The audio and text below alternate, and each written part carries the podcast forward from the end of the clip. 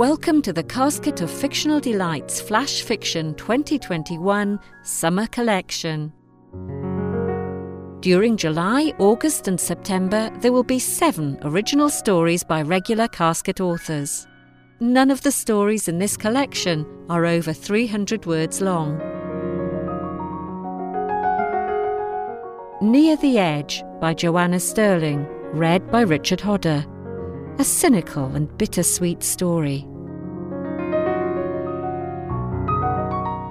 I bought a window box, painted it sage green, like the style mag said, planted multicoloured pansies and red geraniums. You didn't notice. I added a windmill. It whirled and twirled in the breeze, irritated the hell out of the neighbours. I swapped it for a gnome. Not on trend. You still didn't take any bloody notice. I went all out to impress, connected up a fountain, ran it night and day. Did you notice? Did you, hell? For the next term, I abandoned plants altogether. Laid stones and gravel, spent hours with a miniature rake bought off the internet.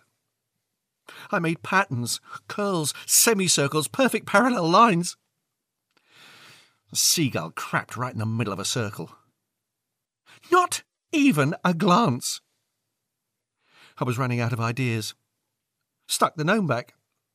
He'd lost his fishing rod and his made-in-China bottom didn't even cover the seagull crap. I took a photo. Used it for my uni project, so not a complete waste. Some stupid bastard stole the gnome. I thought of trying cactuses, but needles scare me. A dandelion took root in the window box. You could see the cheap plastic through the peeling paint. Today, I bought a bonsai maple. A tender indoor plant, the label says. It needs constant attention.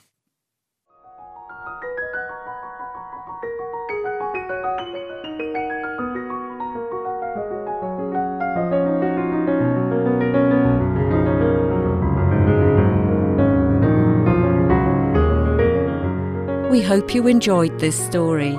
There'll be more from the Flash Fiction 2021 Summer Collection in the coming weeks. The Casket of Fictional Delights podcasts are also available on iTunes, Amazon Music Podcasts, Spotify, Google Podcasts and many others. Thank you for listening.